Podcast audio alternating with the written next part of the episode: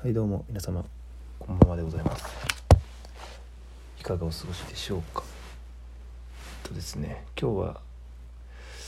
ざっと言うと夢の内容と、最後の防衛ラインっていう2つについてお話をしたいと思います。まずは夢の内容なんですが、今日も個人的な話になってしまうんですが、個人的な話しかないんですけど、またね就職活動とかねしだすと思うんで、もうすぐそういう時に有益な情報とかを発信をしていきたいと思っていますが、まだちょっとあがいている状態なの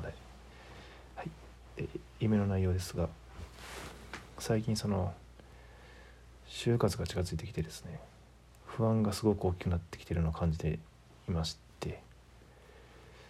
ストレスですね。それによって夢の内容がだいぶ変わってきたっていう話ですね。まず僕離婚しておる子供が2人いるんですけど、すごく出てきます。めっちゃ出てきます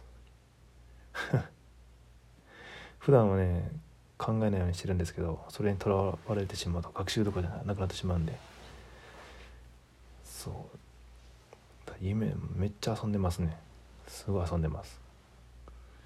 キャッキャッキャーって遊んでますね。楽しそうに子供たちと僕がなんなら別バージョンですけど、元奥さんとすんげえ仲良くしてる夢見ますね最近やべえいや未練とかないんですけどね、一切ないと思ってるんですけど、まだないですね。僕の本能ちゃんがまだ求めてるんでしょうね。一回家庭の温かみとか楽しさを覚えてるんで本能ちゃんはある意味麻薬と一緒なんであれは忘れないでしょう。そんな簡単には三大欲求に入ってもいいんじゃないかなと思ってますね。睡眠欲求、性欲、家族、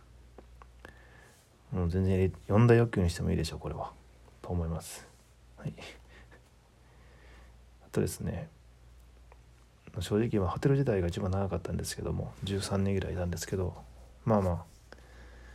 できない子代表みたいな感じで僕が、それは後輩もう辞める前だと30手前か、後輩じゃない同期もやっぱできる子がいっぱいいてですね、出世し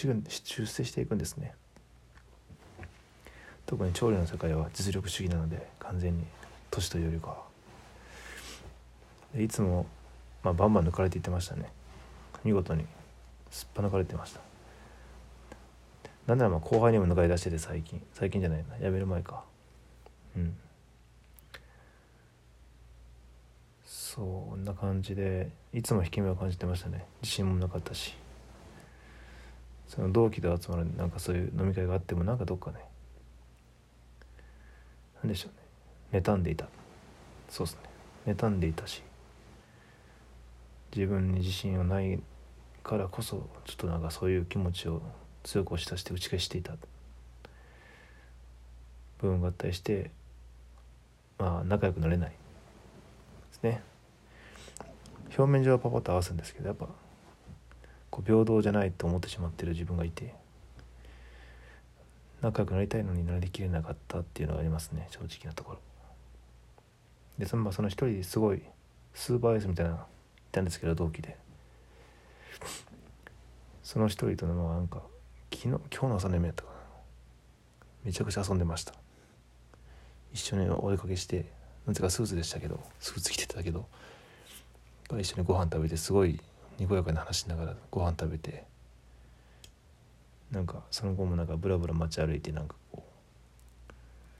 親友の子とか遊んでましたね。実際そんなことしたことないんですけど一回もこれも深層心理なのか、本当は仲良くしたかったんだね僕。そうですね、夢の中でも素直になってきてますねかなり。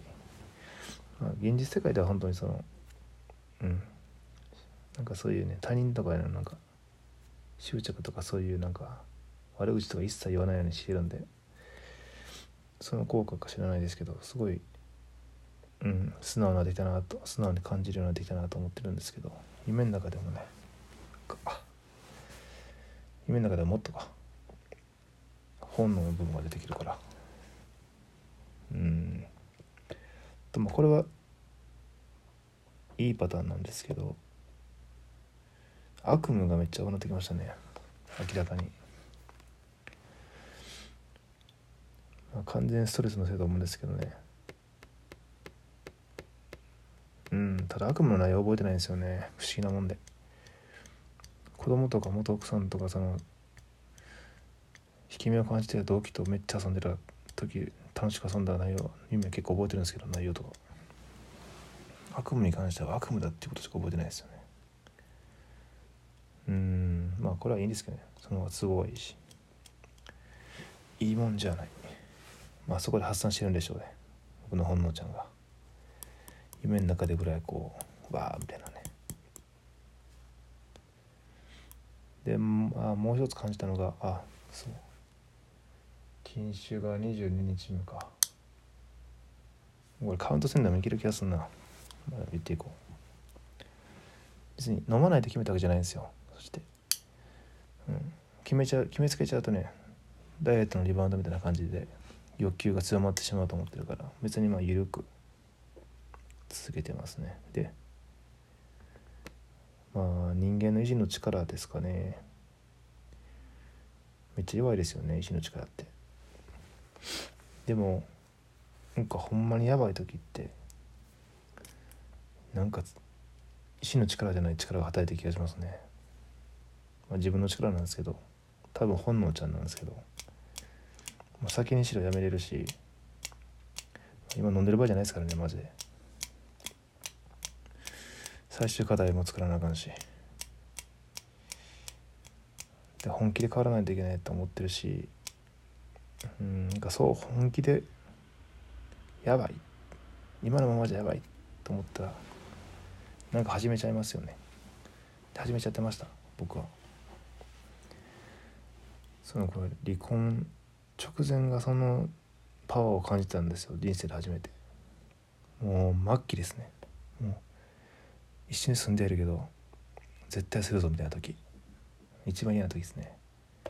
なんか喋らんし、やべえみたいな。説得とか話し合いするけど、全然もう方向性バチって決まってるみたいな時ですね。その時にね、パワー感じましたね。僕やったら早起きしてたんですよ。4時半とかに起きて、休みの日でも毎日朝ですね、朝4時半、ランニングしてですね、そこからね読書してですね、勉強してですね。じゃあ子供一緒に寝てたんで、一緒の部屋で、その子供が起き出してきておはようみたいな感じだった。ずっと続けてましたね。だ3時間ぐらいの朝弁みたいな、朝活みたいなして、あのパワーは何やったんやろ。少しでも自分を変えなければっていう強い意志の力というか思いがあって、もう自然と起きてました。整ってたな。真冬やったんですけどね、激寒やったけど、なんか走ってたな、毎朝。本能とか深層心理の問題なんですかね。防衛本能、最後の防衛ラインって僕は呼んでるんですけど、で離婚間際は無理、酒やめてたんですよ。ずっと自己啓発の本を読んでましたね。あとはまあ健康診断で肝臓の数値やばかった時も酒やめましたね。これはまあ当たり前か。でもこの最後の防衛ラインを大切にしないといけないですね。このラインを大きく踏み越えたら、だからほんまにやばいのに、なんか酒飲んでしまったりとか、何も努力するのやめたりとか、そのやばい方向の流れに身を任せてしまうと、大きく転ぶでしょうね、完全に。結構急な坂を転がり落ちる気がします。っていうか転がり落ちますね、間違いなく。楽なんですよ、そっちの方が完全に気楽。うん、自分のせいではあるけど、でもちろん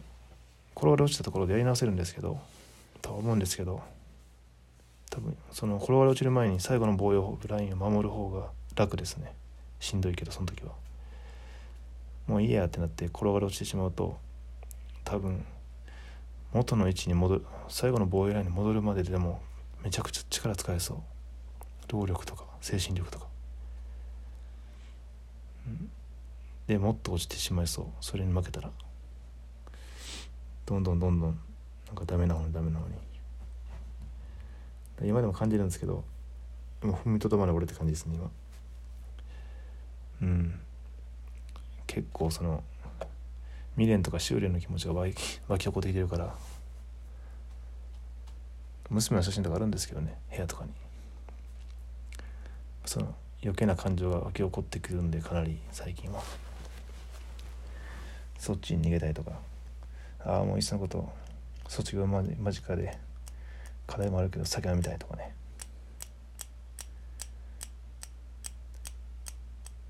踏みとどまれということで、もう自分に対するこれ警告みたいになってますけど、すいません、ありがとうございました。これまたね、山越えたらもっとこう楽しい感じで喋りやすんで、もしよろしければまた聞いてください。ではおやすみなさいませ。